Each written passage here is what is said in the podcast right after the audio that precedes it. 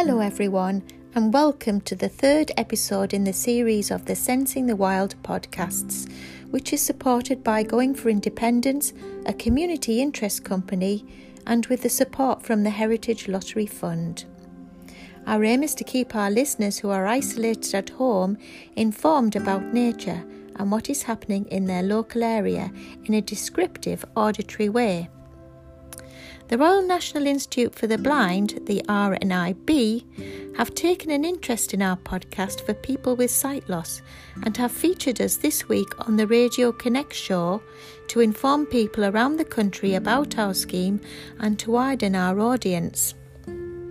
Today's podcast reminisces about the walks we have had with the members of the Stockton Focus Group and members from the Tees and District Society for the Blind. I will also talk about the Tees Valley Nature Partnership with Sue from the Trust. We will also visit the beautiful tree lined spaces in Linthorpe Cemetery in the borough Middlesbrough and have conversations with the Friends of Linthorpe who help to look after the cemetery. And also, there will be a dedication to Derek, one of our sighted guides who sadly passed away in May. At the end of the broadcast, I will provide you with the contact details of the featured articles, so please make the podcast your favourite and review it online to help our publicity and funding. So let's crack on and enjoy the podcast. Remember, it's local and it's made for you.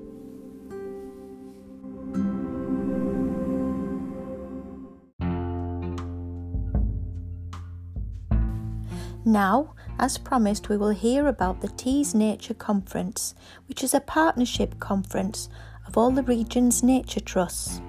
The focus is to share knowledge and to support working together for the good of our wildlife. The conference was held in June, and Sue Antrobus, the Tees Valley Wildlife Trust Green Spaces Manager, shares her thoughts about how it was to partake in a virtual online conference from home.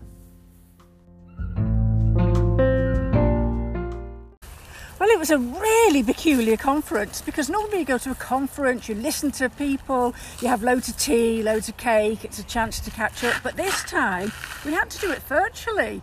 Um, so um, the Wildlife Trust, the Nature Partnership, when they were organised, you can imagine how nervous they were because there was over 100 people booked on and we had live speakers, we had video bits. Uh, and we, we even had a panel and people could vote online for different things and breakout workshops. So my colleagues at work, I think they did an amazing job. Um, it was really, it was actually very, very good. Yeah, I, I, I actually really enjoyed it, and I was just baking some scones in my kitchen as I was listening to it, and I'd actually tuned into one of the workshops, which was the fishing workshop, yeah. which was the T- the Canal Trust, yes. and um, I had I got an opportunity to ask a question about the signal crayfish, which are absolutely overrunning in yeah. our rivers, and I got an immediate answer back. So yeah. um, I was really pleased with that, Sue. Well, I went to a different workshop and mine was really fun. It was about growing food. Um, but the two ladies who were doing it from Barefoot Kitchen, they were picking the um, salads and stuff in the like community allotment, and then they got out a frying pan and they cooked a um, scrambled egg. Oh, great! Um, with all these things, and that was fantastic. The oh. only thing was we couldn't sample it. Yeah, um, true. So that was that yeah. was really fun. I mean, it was an ambitious thing to do yeah. to hold a conference virtually yeah. like that. The first time that you've ever done it, and I have to say congratulations because it was a was a mean feat, wasn't it? Yeah, there was a few glitches, but it's not surprising really. And I have to, I mean, uh, I should, don't know whether I should admit this being employed by the Wildlife Trust. I listened, was listening to it, and I, I did some ironing at the same time. this is called working from home, Sue, and it actually works. it was really good, but um, I think um, for me because I was the last speaker, so I was yeah. really nervous uh-huh. because uh-huh. we were doing it by. Um, we had to then phone in through WhatsApp, and anything could go wrong, yes. And we'd had a run through the day before, and we had our slides. But then um, it was like a panel, and people could ask us any questions. Yeah. Um, so that was a bit scary, but uh, but really enjoyed it. Yeah, really yeah, and it. and so necessary, oh, isn't yes. it, to keep all the all the agencies involved in nature in the northeast of England, yeah. you know, on the same page Yeah. basically, And it, it was, towards the it was same good because this was like about the Tees Valley, and I I enjoyed the bits of film and the bits of music. And the one bit we had was um, our chap Matt, who's our looks after our nature reserves, and he was out doing a walk down Saltburn live. Yeah. Um, and I think the reception was a bit iffy. Yeah. And then at one point, a, ju- a dog came up and jumped all over him. Um, so there was there was bits we couldn't plan for, but I don't know. Yeah. I think it added to it. The only thing was right. Normally, you know.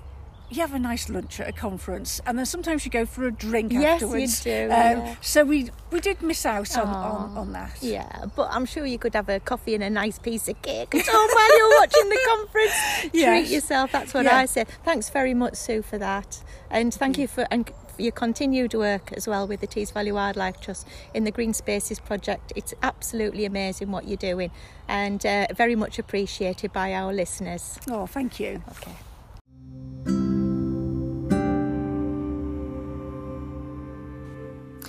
You'd like the details of how to access the Tees Nature Conference 2020, I'm going to give you the details at the end of this podcast.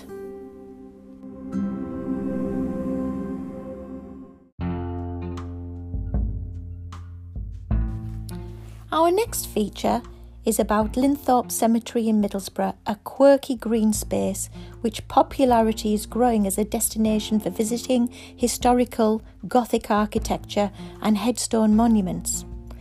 It's a special jewel in the crown in the heart of a busy town called Middlesbrough, and we have fun today talking to the volunteers, friends of Linthorpe Cemetery, who are a wealth of knowledge about the history of the graveyards.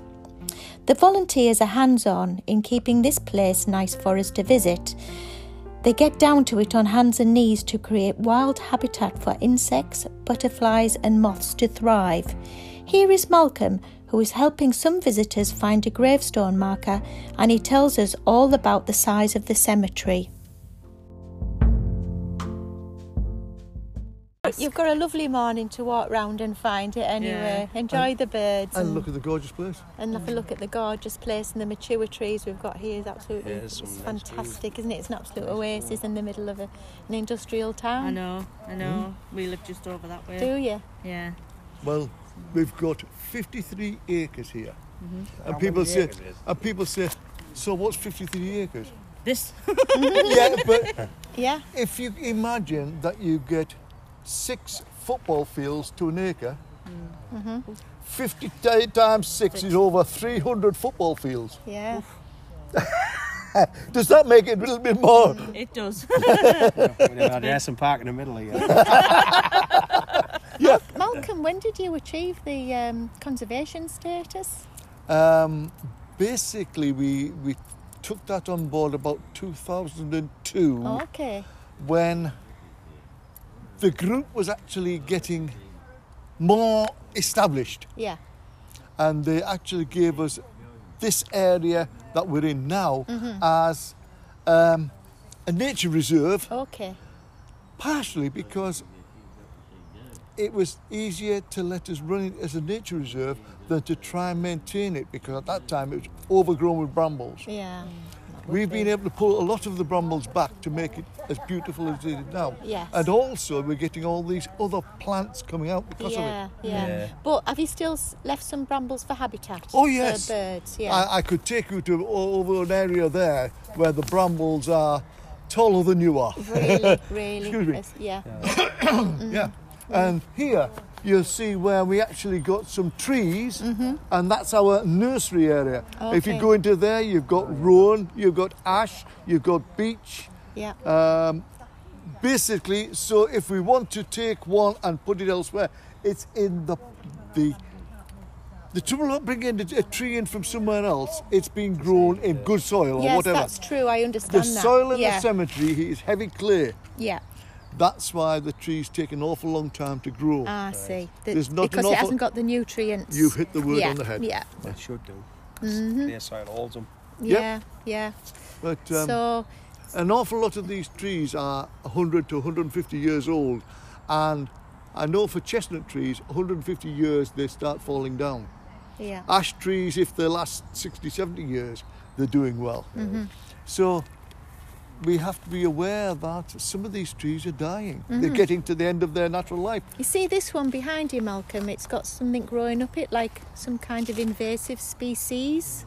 Well, actually, it's ivy, Is it? and as you can, if you go all the way up, it's uh, one of the one of the pines, yes, it looks like a but, Scottish pine, uh, is yeah. it? But it's one of the pines. Yeah, yeah, but it looks like a, a very mature one. It's been there No, a long ha- time, it is a very it? mature one. Probably 50 years plus, I would say, to grow Oh, that size. Yes, Yeah, even though pines are quick growing. yeah, Yeah, but that's a really mature tree. it is. Yeah, And there's an elm down there that actually is dead, Yeah. but still stood up. right. Yeah. They've had to come in and take some of the limbs off because they were getting a little bit. Um, dangerous. but you know this vine that's growing up this tree here, the fir tree. Would you trim at the bottom? You know, cut the stems so not- they're well, not going to kill the not- tree. Not necessarily, because it's not actually killing the tree. Right. Um, there are times there is there was a tree over there where Mm. we actually had to take them down because it it actually encompassed the tree so much Yeah. that the tree was. It was sapping all the, the goodness out of the of the Uh, trunk. so what we yeah. did, we went and cut uh, right round the tree, Yeah. a space two foot long, and over a period of two three years, it died. Oh, the the, the yeah. Yeah. the ivy died. It wasn't getting Yeah. the goodness from the bottom, Yeah. but uh, that was seriously overlooked. Yeah. Thank you, Malcolm. Um, Malcolm explained the area was designated a local nature reserve which supports a range of wildlife including foxes, tawny owls, species of bat, a greater spotted woodpeckers, and a tree creeper bird which I saw running vertically up the tree trunk. Here we have one calling to us.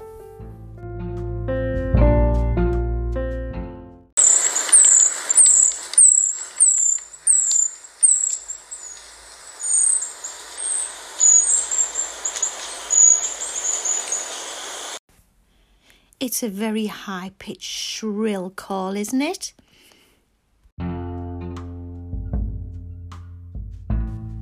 Yeah, I had an enjoyable time with my grandson um, watching the tree creeper, and then all of a sudden the heavens opened.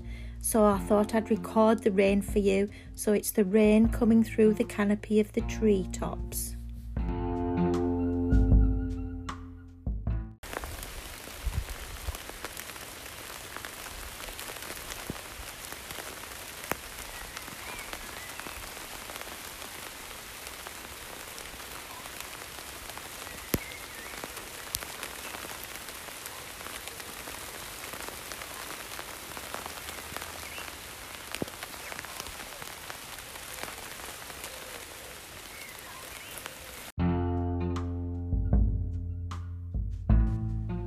Both my grandson and I were thoroughly drenched after that, but we stayed on to listen to the birds waking up after the rain, and then they started to sing again in the trees, so I recorded that for you too. Here we go.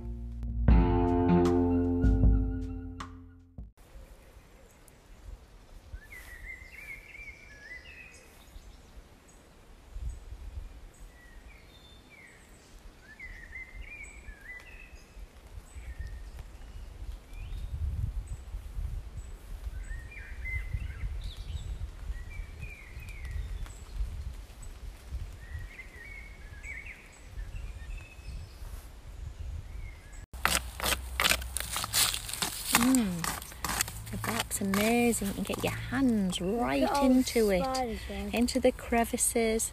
Lots and lots of spiders. It's a beautiful these, These tree. sounds of the dried leaves. Wow, hear that crunch.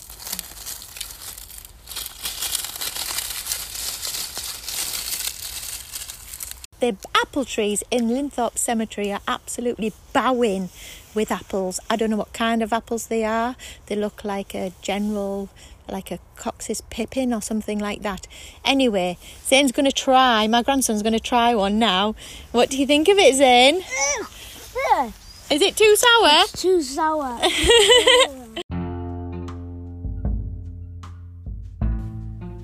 Zane was keen to make some music, so he experimented firstly by rubbing a hollow, dead tree trunk, then he sped off to the central square where he played music on the metal structures.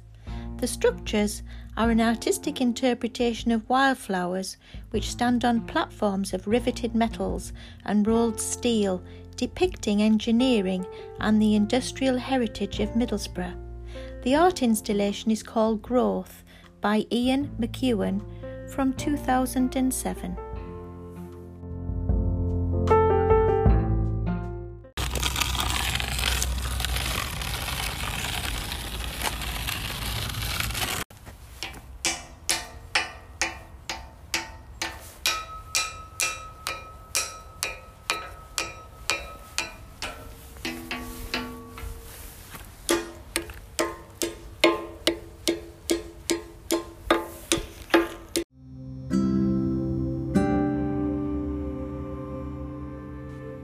Haha, he's not exactly John Bonham out of Led Zeppelin, is he? But who knows? There's still time. He's only nine. Anyway, we're going to go now to, to speak with John because John has a wealth of knowledge about the gravestones in the cemetery and he's done a lot of documented work on them. So here's John.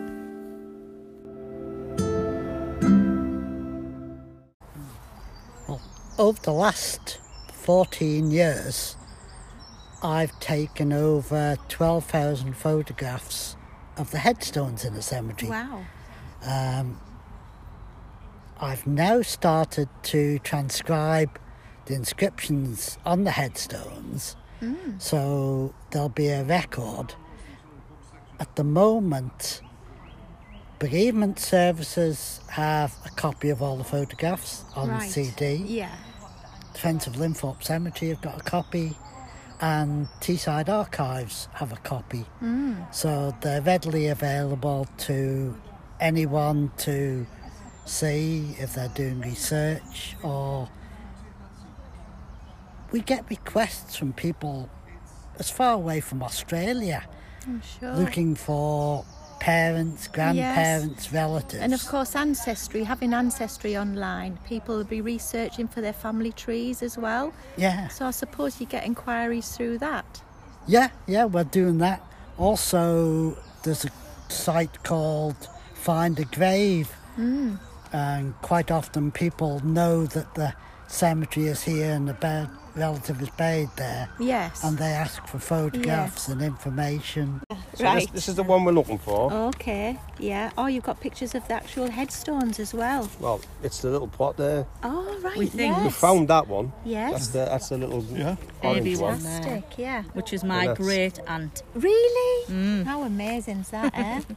Yeah, so we're, we're And trying I to think find that is my great aunt and my great great grandfather. Mhm. Do you do ancestry as well? I do, yeah. You do, you do I in your do, yeah. family tree. So you've just seen Um, a little flagstone over there, 1763. I don't know what it was. It was just a little. Yeah, it just, it just, uh, where is it? We just passed it now. If you go up, up to there and then you go left, Yeah. it's just along there. Oh, Yeah. is it? It's, 50 it's yards. about uh, a It's foot just by a a little- foot. And all it says in it is 1763. Oh, we'll have a look. We've found it, and it does say 1763. Yeah. Just a square piece of sandstone. Yeah. You've been coming here for a while then? Been then? coming here for years, yeah. Have you? You still, you still find things you, you don't, uh, Yeah, You've you never don't noticed. expect. Yeah, that's it. you Yeah. never noticed before. You think, oh, I've never seen that one. Have you come across any interesting gravestones then Well, the, on your uh, travels? the Red Indian, The Red Mos- Indian. I'm in, fascinated to hear about this character. Moses, Moses Carpenter, he was one. He, he was in with the travelling, you know, they used to do travelling Wild West shows. Oh yeah, I think it was 1869 he come over here. Really? He was 45 and Uh-huh. then uh, he contracted uh, pneumonia. Did he? He died and it was the old... Uh, yeah, yeah. The old uh, inf- uh, Wesleyan Hospital, well not Wesleyan, Oh, right. Infirmary Hospital Really? Yeah. And um, yeah, he died so there's a... There's a grave gravestone for over there. And a plaque for him as well really I'm going to have to find it and then I'll read out uh, to the listeners, you know, what it says on his headstone. Yeah. No, it's up here.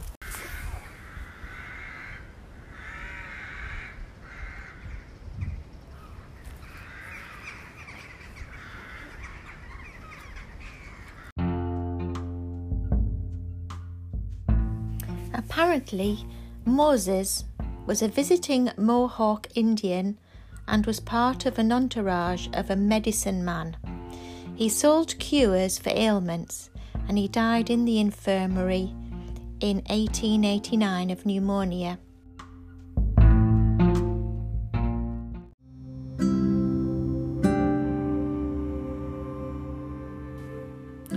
I hope your memories have been reignited by some of the playful antics in the cemetery today, and especially those antics of laughter and a reminder of the cheerful playfulness of our sighted guy volunteer Derek, who was such fun. Can you remember in the autumn we played a game of conkers with him, and one lady from Poland said she had learnt the game for the first time, and it as it was not a custom in her country. We have lost a dear friend, and we must say a fond farewell. Derek passed away suddenly on the 30th of May after a short illness, and he is sadly missed by us all. Derek was chairperson of the Friends Group for eight years. He was a leader and a great encourager. He was full of enthusiasm for the Nature Reserve and the Sensing the Wild project. He is sadly missed by us all. Our condolences to his family.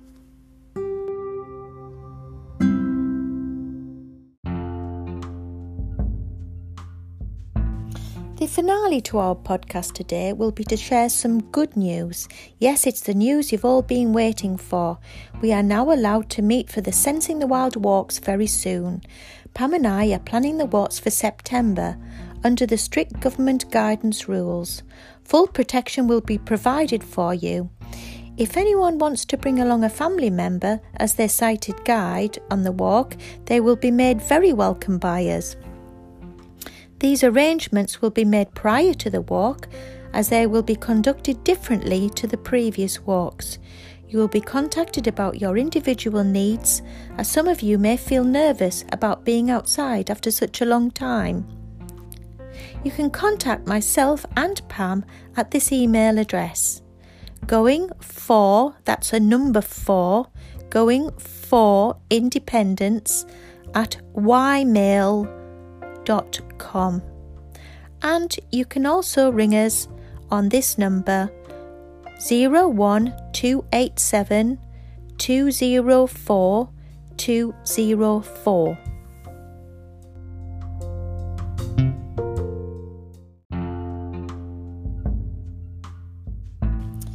The RNIB, the Royal National Institute for the Blind, Connect radio link about our project is as follows.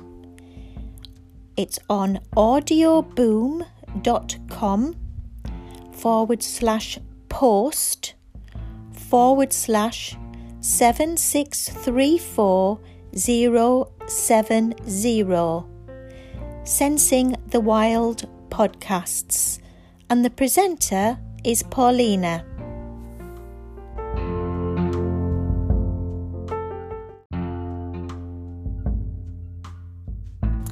The link to the Tees Nature Conference 2020, which was held in June, can be found at www.teesvalleynaturepartnership.org.uk.